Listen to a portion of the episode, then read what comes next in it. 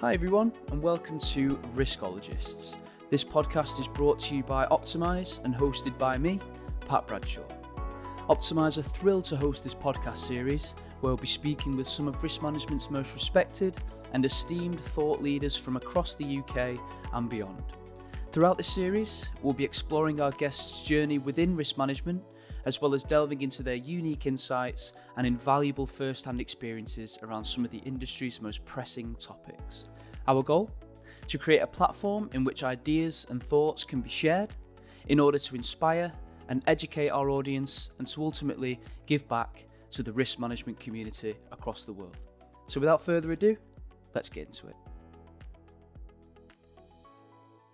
Hi, everyone, and welcome to this episode of Riskologists. As always, I'm your host, Pat Bradshaw, and absolutely delighted to be joined today by Darren Mullan. Darren, thanks a lot for coming on. No problems. Glad to be here. Pleasure's all ours. Uh, just jumping straight into it, then, Darren. I think um, a really good place to start with these things, just to give the listeners some context, is a little bit of a journey to date, really. So, how you got into risk management? Where a lot of the time I speak to people, it's quite convoluted. So, I'd be interested to hear hear where your where your journey began. But um, but yeah, just just as a bit of a timeline of your career up to this very point, recording this podcast. So uh, so yeah, fire away.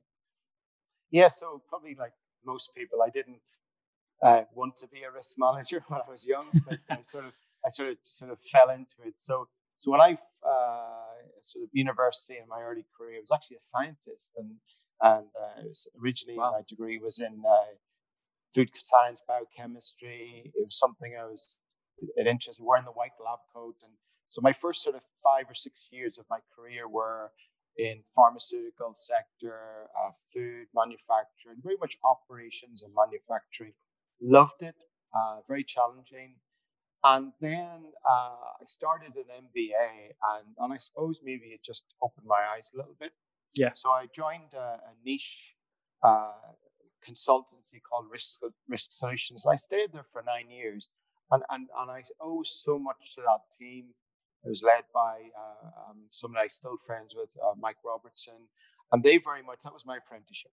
And we worked on some amazing stuff back then, in terms of right at the heart, in terms of within foot and mouth disease, some of the major rail crashes, um, uh, even things like sort of uh, London Underground was going through the whole PPP journey. We were very much involved in that. I was like three days a week in London Underground, amazing. Network Rail government. So, so it was amazing. I owe so much um, to that team, that company. I stayed there for about nine years, um, which is, you know, that's a long time to stay with a company, even back then.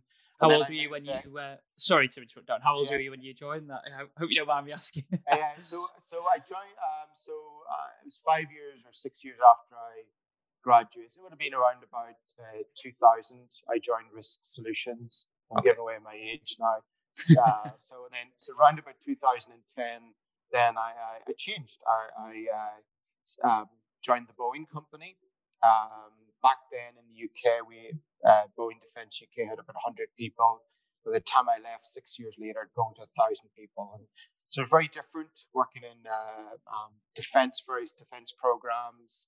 Sometimes I was actually seconded into the Ministry of Defence to provide support um, in specialist uh, areas of risk, mainly on risk, uh, also setting up PMOs and various uh, system safety, security as well. Um, and I'll touch back on that later, um, probably nice. in, some of the later questions. Um, then after six years, uh, I uh, joined Turner Townsend and um, to work on Hinkley Point C. Oh, nice. So part of, yeah, part of the core team. Again, it was very much uh, setting things up from scratch. It's probably a theme there in my career. Probably generally uh, setting things up. Uh, I get bored easily. Uh, I was there 18 months. I was planning to stay there much longer. And then just an opportunity came up at random to move out to Saudi Arabia. That was just over three years ago. Uh, and here I am out here uh, working for uh, the National Shipping Company.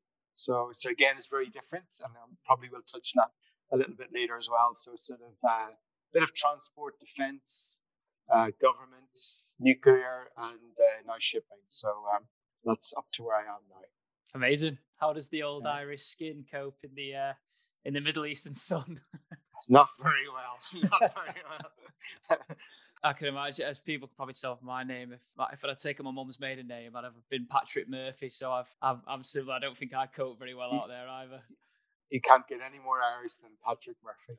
How are you finding being out in the uh, in the Middle East? I've spoken to um, a couple of people actually who'd be interested in being involved in the podcast who've been out there, and um, and it's one of those things so, where it's with risk management just opens so many doors to travel the world, doesn't it? Yeah. So. Uh, up until I came out here, uh, I'd never worked away outside the UK for more than a week. Maybe I'd done a, a trip to the US for work, uh, maybe a few days in Paris or whatever, never more than a week. And uh, just, uh, it's about timing. It's about timing and things need to be in the right place. Um, sort of, uh, sort of my daughters had sort of grown up by then. The opportunity came up. I'd never even been to the Middle East. I'd never even been to Dubai on holiday. Um, and I came straight to Saudi Arabia. And, and like anything, it's a, it's a change. It's another change. But then I sort of managed sort of changes before. This was a change in, uh, when I originally came out, I was working on the Metro project. So uh, some of it uh, from my time at London Underground, that was familiar. So, um, yeah. But no, it's, it's like anything. I, I, I go back. Uh, if you if you focus on your your your work, you treat people with respect, you act with integrity, wherever that is, you won't go far wrong. Yeah, um, couldn't agree more. No different, no different out here. Couldn't agree more. Was it as as much of a culture shock as as you would what you would have thought for anyone who might be considering it? It's it's not it's it's not a culture shock. It's it's just a fast, such a fascinating culture here.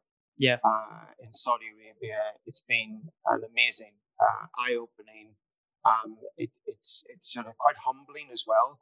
Um, it sort of made it makes you reflect a lot, even so, uh, and uh, but an amazing culture. So so it's a big change in culture, but uh, uh it wouldn't be shock. You know, shock implies it's something negative. Yeah, positive, uh, very positive. I've spoken to um, to, to a number of people who've traveled and done risk management around the world. And I know eh, things that are norm here can be different abroad. Like, for example, in Asia, I know the color red is considered something very good.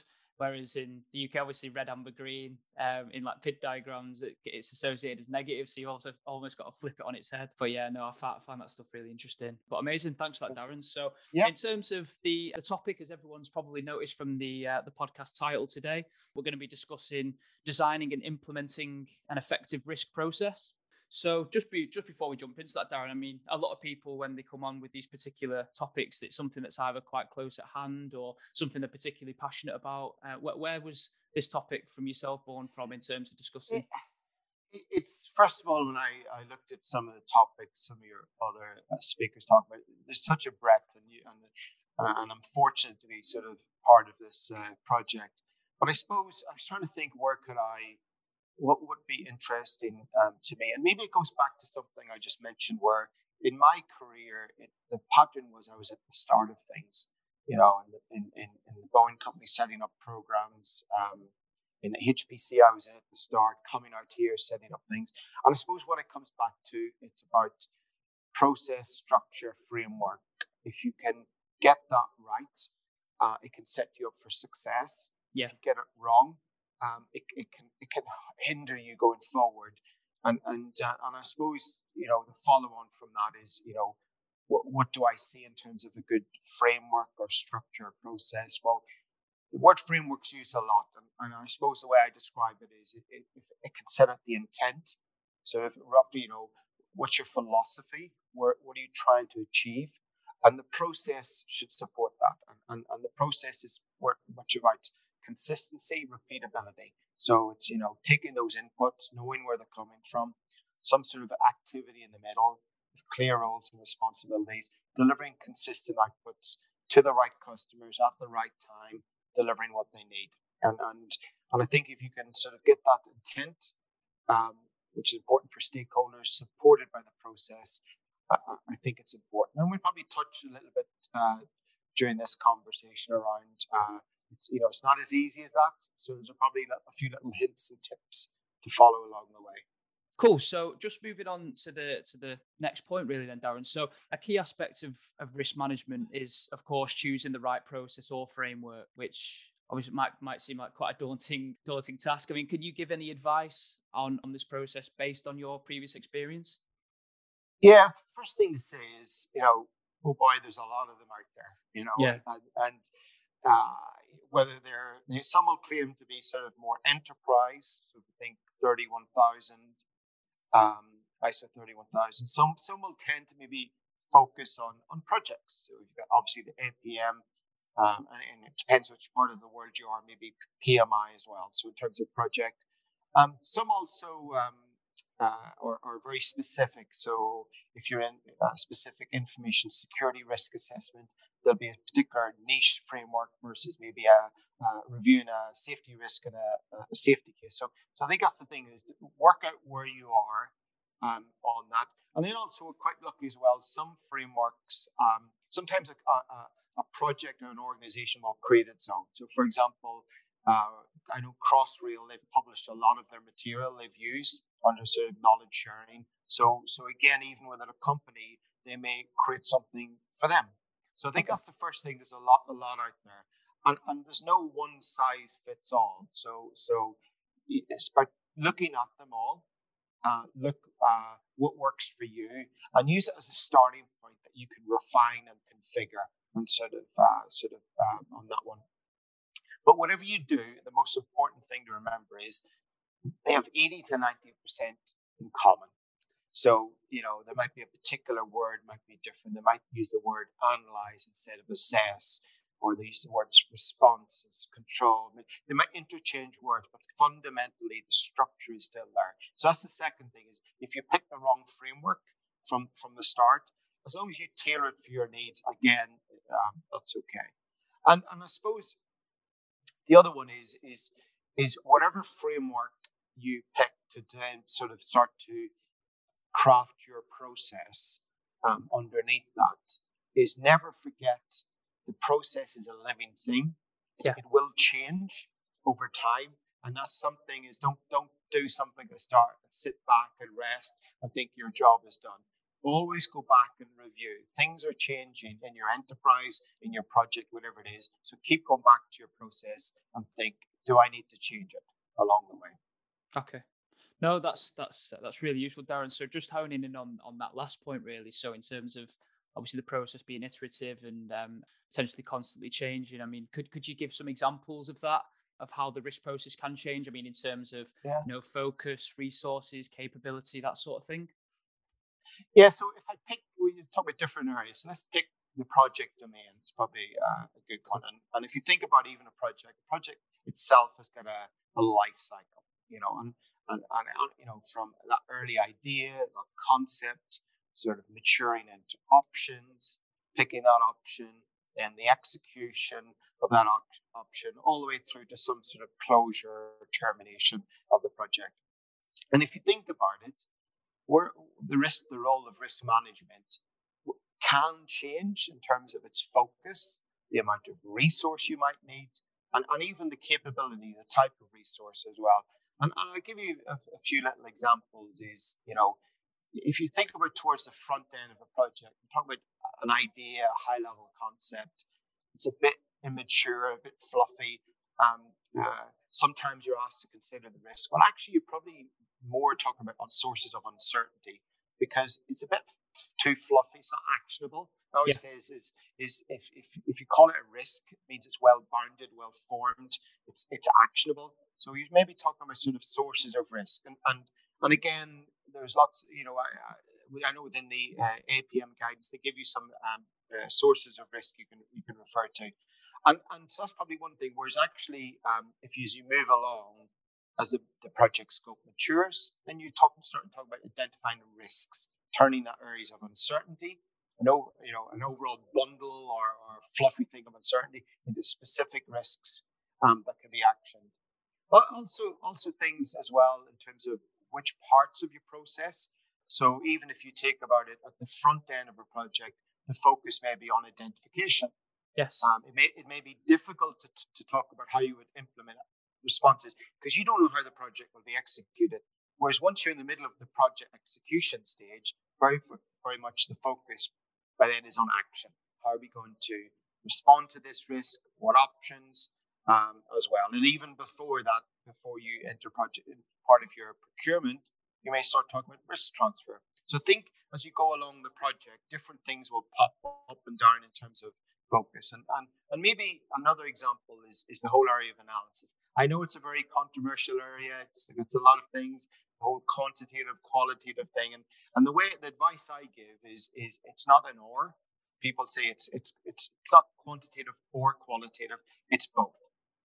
And some people, what do I mean by that? So particularly the front end is is quantitative analysis can sometimes take time. It can sometimes take a lot of time to do. It depends on much data you've got. Maybe access to experts. Maybe you don't have experts in the team. You don't have the data. You don't have the time. And, and so therefore it may be more qualitative. But from your qualitative, you can identify where those bigger bigger areas of risk. Now we need to invest in time and expertise to focus on those and quantify it and verify it as well. So again, you know, it may be coming up to, as I said before, some key decisions. You know, how much contingency do we need? Well, that needs to be a quantitative analysis. Uh, how much risk should we transfer? Well, how should we price that risk that we're transferring via a contract? Again, you need to price that and, and it's quantitative. So I think that's the thing to work out is, is along that journey of, let's say, a project in this example is certain things will go up and down. Resourcing as well. Uh, you may need less resource, than more resource as you get termination. Capabilities, you know, particular specialism, understanding uh, how to manage risk across a contract boundary. Um, even when you need the quantitative, maybe you need specialist tools or software. So, so I think that's the overall message is, is always be conscious and aware that different parts of your process may become more or less relevant as you go along that journey. Yeah. Okay, brilliant. So, so on the the, the qualitative and quantitative piece and down, do you think a risk process can be considered robust if there was only qualitative approaches in there? I know, obviously, a lot of the time it yeah. completely depends on the context, but I suppose just just bluntly, do you feel like a process could be considered robust if there was they're only considering qualitative approaches? In in my view, if if it, the answer is no, you may get away with it for a small amount of time in a particular part of a project. Yeah. But over over the duration of of a, of a in any organization, you see, you take an annual planning cycle for an organization, and, and you need to sort of and you're into forecasting budget and revenue. You, you will need some sort of quantitative analysis, as I said in the project. So so overall, you are going to need to do some quantitative analysis at some stage.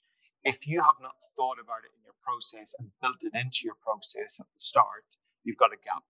Yeah. And, and sooner or later, as I, you know, that gap will, will become a problem. So think about it early, plan for it early. And I go back, you know, start planning about resources, capability, software, plan early when you will need to do it, key decision points um, as well. But I, I, I it, whether the word robust or it's incomplete. Your incomplete. process is incomplete. Yeah. Okay. That's fine. So do you think if if a, a particular or company hasn't considered quantitative uh, in your experience is that more so because they don't see the value in it or they're just relatively immature and and and feel uh, and don't feel they have the capacity to be able to to be able to undertake that sort of analysis it's different. Um, sometimes, I said, depends where you are. At a particular time, the organization may not need it. So sometimes you're trying to force feed something that's not needed. Yeah. Um, and, and also, as well, simple things. I, have seen simple things where, where maybe in the budget, there was no allocation for software. So, so you go in, we need to do it, and, and, and maybe um, the software. And sometimes the software can be expensive. I know, but but even simple things, placing a purchase order for, for a software might take three months to get it approved. So I think sometimes it's a consequence of lack of planning. Okay. That that that uh, you, you don't have the enablers in place. Also planning in terms of the inputs. You know, if you know, we need to do some quantitative analysis, fine. We need the answer tomorrow. Well, if we plan this properly, you know, I could have sort of spoken to expert, access to data, integrate a lot of data cleansing, integrating data sets to get to that point. Um, also, integration with your, your colleagues left and right. You know, I think is cost and, and schedule. If, if you're not working linked up with those, how can you do anything quantitative in isolation? They both provide inputs into your work and they receive the outputs. So, so I would say sometimes lack of planning in general and, uh, and not giving yourself enough time and maybe not in terms of having specific software uh, uh, set up as well. So, okay. Cool. Yeah, slightly off piece. I remember when I, I first started out in risk management, quantitative aspects, I did find quite intimidating. I've never really been much of a numbers person, but since I've still got into it, I, it's probably one of the things I enjoy the most. I'm I'm quite blessed to have the, the partners at Optimise be um, be absolutely brilliant modelers to sort of help mentor me. But um, but yeah, like I say, when I first started, it definitely intimidated me. I think I think what does help is the software has improved a lot and does make it uh, much easier now. So uh, um, I'm not going to name specific software products, but but some of them make it quite easy. You you you can get a lot of the way there very quickly. Yeah. And and uh, and then it's about refinement. Um, but you you can. Uh, no, I think, it is it is easier now than it was. It's also less expensive. Yeah. You know, you go back several years, and and and it was some of the software was very expensive uh, back then as well. You know, trying to ask for five to ten thousand pounds for some software, and you go to the project manager and and uh, and, and no, you know, it's not non-starter. Yeah, yeah, good stuff. Okay, cool. So um, we touched on some really interesting points there. I mean, in terms of any other key points in developing and imp- implementing a process, you, is there any anything else that you would offer up there, Darren, at all? Yeah, I, I and this is just based on my experience, is is sometimes I see it, I call it process wars, where where like, uh, and I go back. Let, us stay in the eh, well. Eh, let's do project domain first in enterprise. Now, think about the pillars of project. You've got cost, um, schedule, especially project controls and risk. And, and I see it sometimes where where they will fight each other. You know, you have to change your process to fit in with me you have, you know, and, and you find a lot of that or, or terminology um, as well. Even if you go into the domain of uh, enterprise, you know, in terms of between the, the, the, audit team might have their own risk assessment methodology to for risk based audit. You go to the quality team, they'll have a different, and, and you're trying to fight. And I think sometimes if you find yourself falling into that trap, take a step back. Is it worth it? Sometimes you need to compromise. You know, yeah terminology, you know, the whole issue of, you know, control versus response versus mitigation. You know, you're not going to call it this. Sometimes you need to compromise to achieve it. Don't forget what's what are the outcomes you're trying to achieve. So that's the first thing. And second thing I think as well is is understand the, the rhythm of your your organization. And, and and again, this is enterprise. You could argue maybe it's got a, a quarterly or six monthly rhythm projects tend to be monthly or every every four week period, and and it's about timing. And and the classic I use is is between uh, you'll have a risk issue and change change control. And it's called different things. Sometimes you hear it called risk trends and change, but it's the same principle. And, and if you think about it, each of those uh, areas or functions of process have, have uh, calculate something. So yeah. in risk, I'll calculate my exposure things that might happen in the future. And, and, and then in issues, it's things that are happening now. And then on change control, I'm making changes to the baseline in terms of, again, cost and schedule. And if you, if you get, things will move, you know, if, if, if a, something materializes, becomes an issue or sometimes called a trend, you will take it out. You will maybe shut, close the risk, or maybe you might reduce the exposure and it should increase in, in this pile pot. And similarly, when when they change and they and they change the budget again, they uh, they, they issue a trend ranger. And sometimes I see it go out of sync. Yeah. And, and un, underreport total um, that's the total impact above above baseline or over or under if the timing isn't quite right. And I think that's something um, uh, that's quite important. You're part of a team um, your, your customer is a project manager who wants to understand, you know, you know, much contingency as he's got, how does it relate to exposure, where is it, what is materialized, what changes have been um, made to the baseline in terms of cost and schedule, and work together as a team, understand the timings, and, and and I think that's where you can help most, particularly on day on day one uh, when you when you go into project. Same for um, enterprise level, whether you on a quarterly reforecast, six monthly, work with your finance team and, and they'll turn on some. We're trying to forecast for year end. So okay, so um, I was going to increase the budget. Okay, if you're increasing the budget, then actually some of these uh, you're taking account some of the exposure. So I can't report the same exposure if you increase the budget because we're double counting. So again, yeah. sort of, I think that's probably the key thing. Um, understand as well, you, you all have mutual inputs and outputs. Work with each other. Uh, in work with your colleagues. It doesn't matter if it's in project controls, with quality, with audit. Depends on your um, on, on sort of uh, um, uh, sort of how you work together. But the key thing as well is is this is a good one is is sometimes um, in terms of risk identification. This is a classic. You know, sit down with your colleagues. Maybe there's been a near miss somewhere. Uh, maybe they're aware of something that you're not aware of, and, and build up that sort of. So it's not one pair of eyes that you're you're relying on on your team, and you will help them as well. So it's it's sort of I think that's probably teamwork, teamwork, avoid process wars.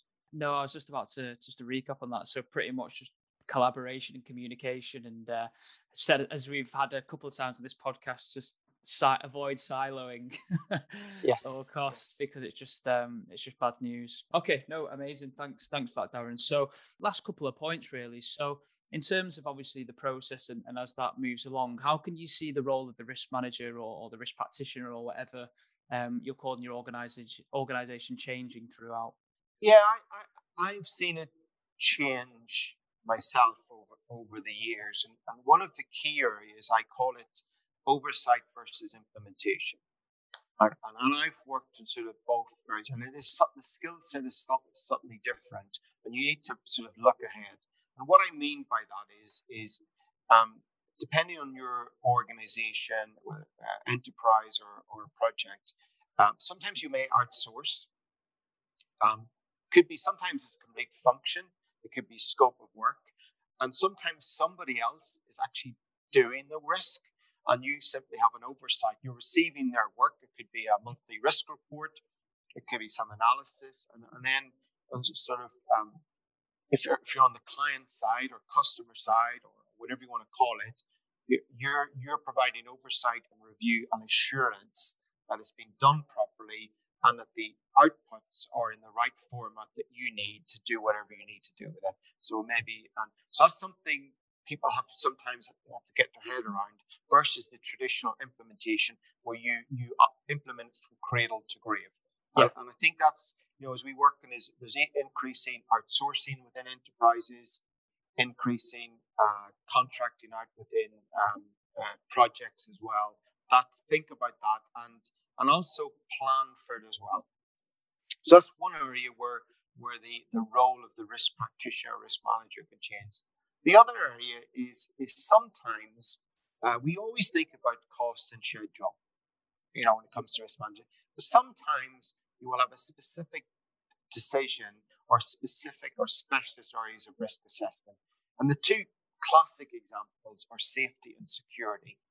So in, in safety, and sometimes I've actually heard people say that's not part of the risk scope. It is. If, if you know, in terms of the objectives of the organization or project, if it's about, you know, delivering to time, to budget, and just delivering something safe, it doesn't uh, harm the environment, it's secure. Well, hold on, it is in scope.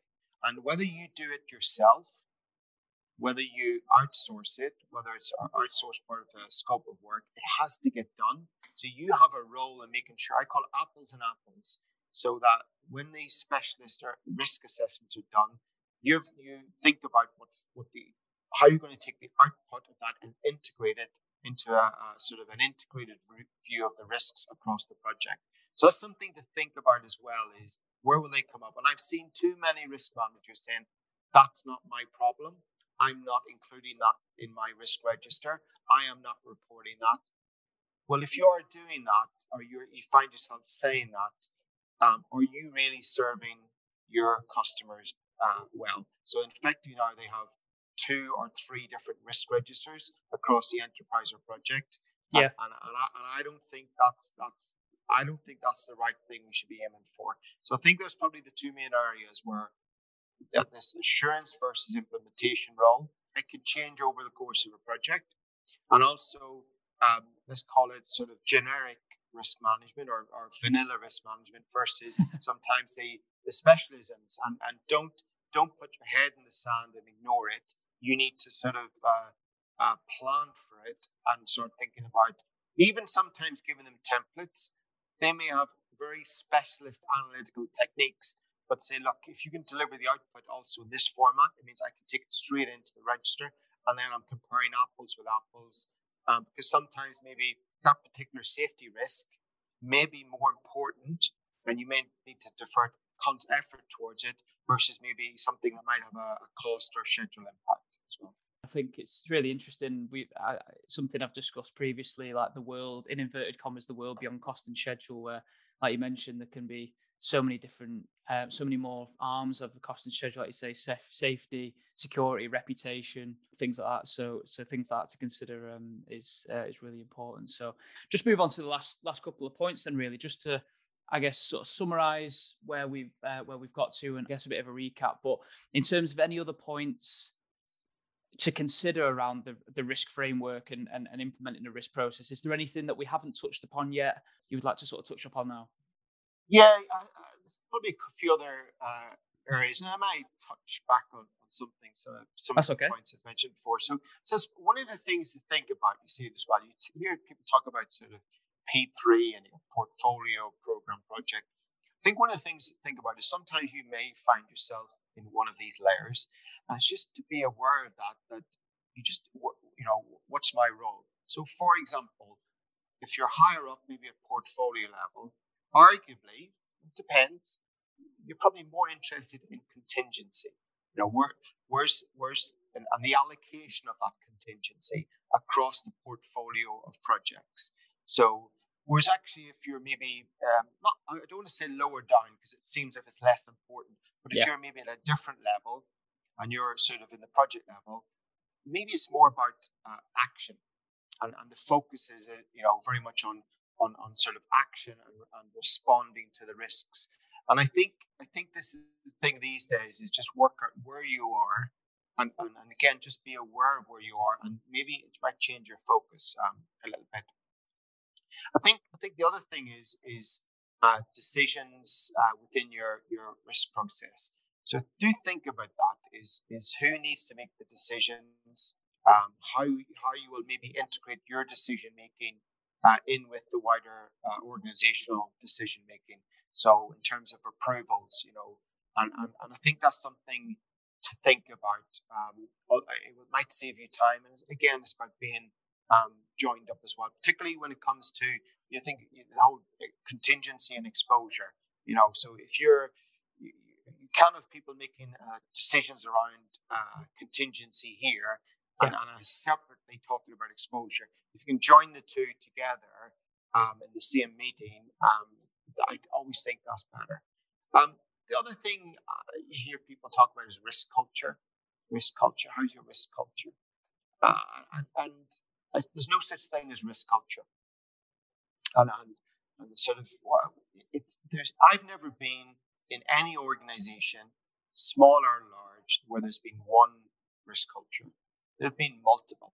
Yeah. And, and, and that sometimes it differs by uh, whatever function they're in. Sometimes you might have, it depends on the structure, different projects.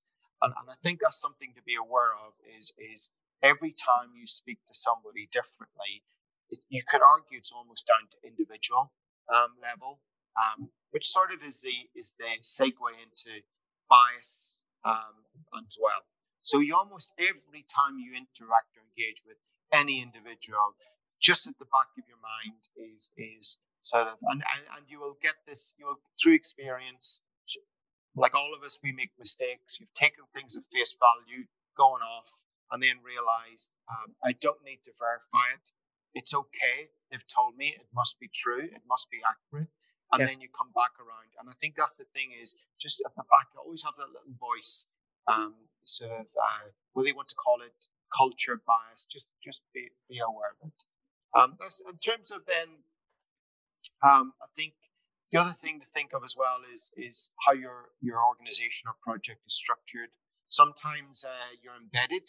Um, this concept of integrated project teams. You're part of the group. You're part of the team. Um, um, versus sometimes risk as a service. So it's delivered into the that part of the organization or project as service. The dynamics are very different. Um, so you know sometimes you're sort of inside and seen, and, and, and there are positive and negatives to both. You know, if you're delivered, if risk is delivered as a service, you maintain some sort of independence um, in, in terms of assurance. But then you're sometimes you're left out a little bit. You're not quite trusted. Whereas if you're inside part of the team, yes, you're trusted. They will, they will, you build up that trust. They will sort of be more open.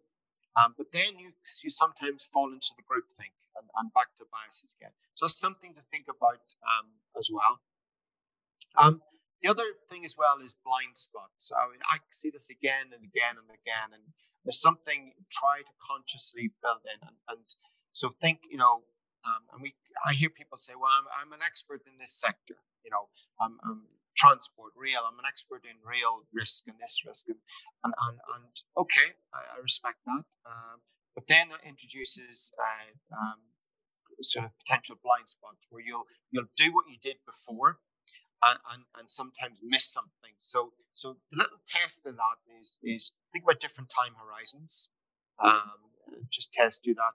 Go back to basics. You know, go look at the full range of types of impacts. You know, reputation, quality of service, environmental, um, also the full, all those internal, external sources of risk. Almost go back to the relearn so you don't jump in and, and have blind spots in terms of your identification and, and as well. So that's something I, I just I keep going back as well. Um, the other thing, watch out for interfaces. Uh, there are organizations and projects are becoming more and more complex. Um, and, and what I find the problem is it's around consensus on particularly the risk analysis assessment, whatever you want to call it. Um, the more interfaces you've got, internal and sometimes external, it is it takes more time and uh, to, sort of get consensus. It touches back in on then the, the qualitative, quantitative, and quantitative, potentially sometimes even more time. You know, something simple that that three point estimate and and and, and you know it's it's getting the consensus. So just be aware of that. More interfaces, um, you might need more time um, as well. And just maybe just to go back and, and just re-summarize, recap on some of the points. So go back to what I said before is is there's no one size fits all. There's no perfect um, framework out there to build your process upon. So pick something um, and, and, and refine it. I think that's and continue to refine it. Um, the other thing as well is is is whatever you do can change over time, or maybe the, the area of focus can change over time, and your role within in the process. We touched a little bit about assurance and, and oversight, and I think that's the bit is just continually review, review, and, and and I go back to those three areas. Where should I focus? In terms of uh, along with it. Uh, from how much resource do I need? Always challenge resource. Maybe you have too much resource or not enough. And then capability. You know, plan for um, sort of what skill set you need going forward. And, and remember, we spoke about some of those specialist areas. Yeah. Um, you know, security, uh, uh, safety as well. That's it, really. So hopefully, uh, uh, so people have found it useful and uh, some great questions. no, it's no, not at all, Darren. It's been a fascinating discussion, and um, just touching back on the um, on the point you made around blind spots and and stuff like that. I think as people probably will have heard as the as the podcast has, has gone along, we've sort of discussed some really hot topics, but I feel like having blind spots on these sort of fundamental principles of risk management and revisiting them is really important not only for people who are at the start of the career but i feel like if you've uh, been in for risk, risk management for quite a long time, you can sort of get into bad habits and stuff. So, so revisiting stuff like this is, is really important. But no, that's amazing, Dan. Have you, have you got any any final points, or is that I think we've summed it up quite nicely there, haven't we? No, I, I, think we've pretty much covered everything, and, and uh, um, yeah, we've covered all the key points. Brilliant. Well, as I do with all my guests, don't put you on the spot here, but if you were to give yourself a piece of advice that you know now that you you love to give yourself at the start of your career, and I suppose it's applicable for, for anyone listening who is at the start of the career, um, what would that piece of advice be?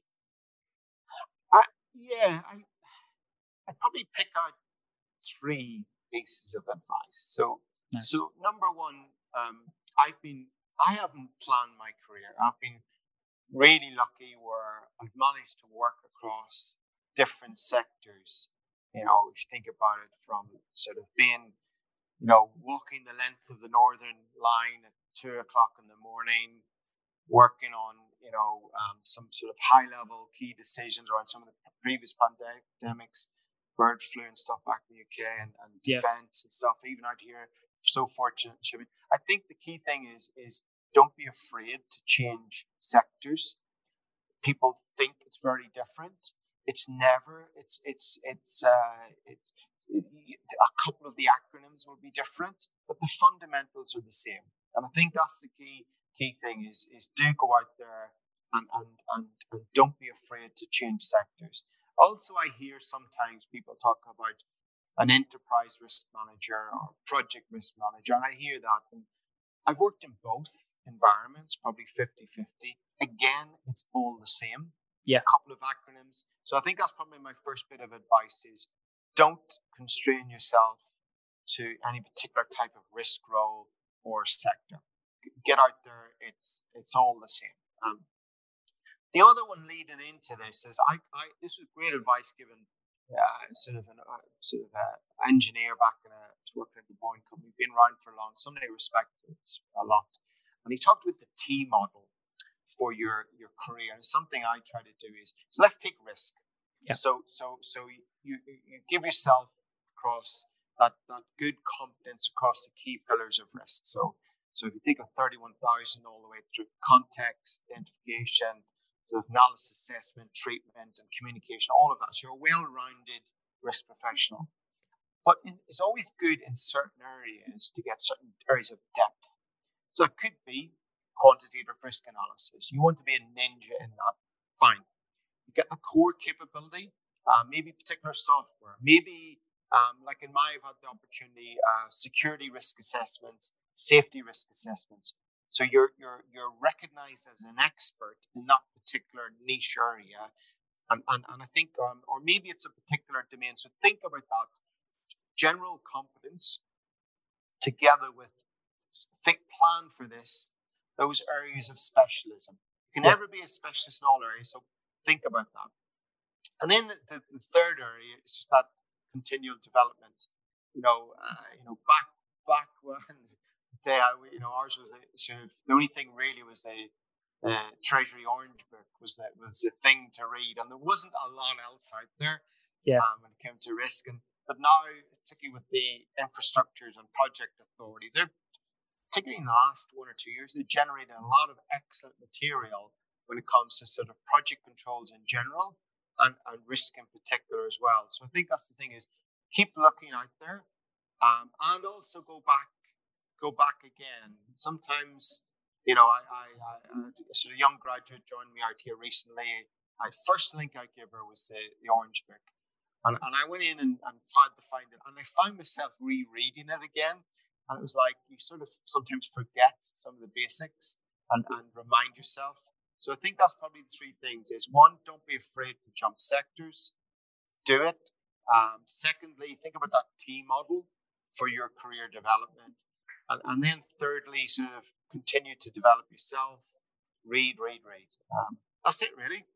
Amazing advice. Amazing advice. Yeah, I think one of the um, one of the amazing things about about our profession is that it gives you the opportunity to work in so many amazing sectors and amazing countries as well. Proof right in front of us here. But yeah, no, that's that's amazing advice. Thanks, Darren.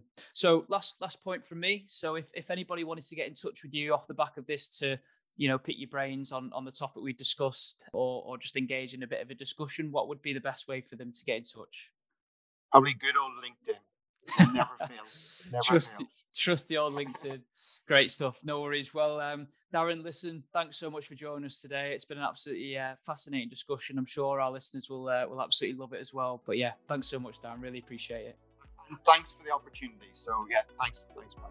You're more than welcome. Cheers, Darren. Thanks a lot. Bye, bye. Take care. Bye bye. And that's it for this week. If you enjoyed this episode of Riskologists, be sure to follow Optimise on all of our social media channels where you can subscribe to this podcast and be notified of every episode so you don't miss a thing. Please like, share, and leave reviews to help support us and increase our reach within the wider risk community. And join us next time, where we'll be chatting with another leading figure in the world of risk. Until then, thanks a lot for listening and take it easy.